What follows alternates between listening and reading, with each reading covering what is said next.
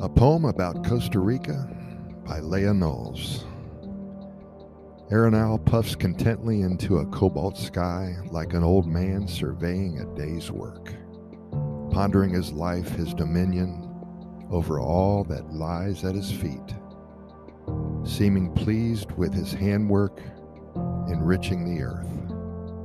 His perspective follows the line of old flows and rivulets into the cloud forests of Monteverde, attention drawn by calls of toucan and quetzal and come evening, the notuous cacophony of frogs.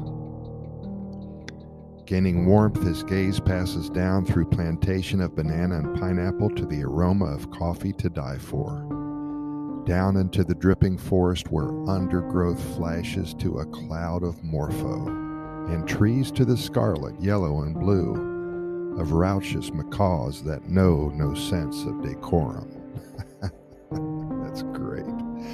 In the high canopy, the ruckus of howlers and spiders moving through merges with the evening, and below it all, where streams emerge and trickle down through the curtains of green, a peccary scurries, and the sly slither of fer de lance and bushmaster, perhaps the print of tapir or jaguar, across the cooling white sand where caiman snacks and soaks up the sun and the heat of the riverbank.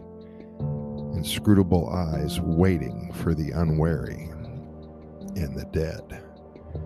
Meanwhile, the old man pipe all spin as he sips a sweet guaro under the eyes of the early moon smiles at the surfers returning from adventures with the sharks too late to witness the white faced cheek of the capuchin raiding their snacks. Mm.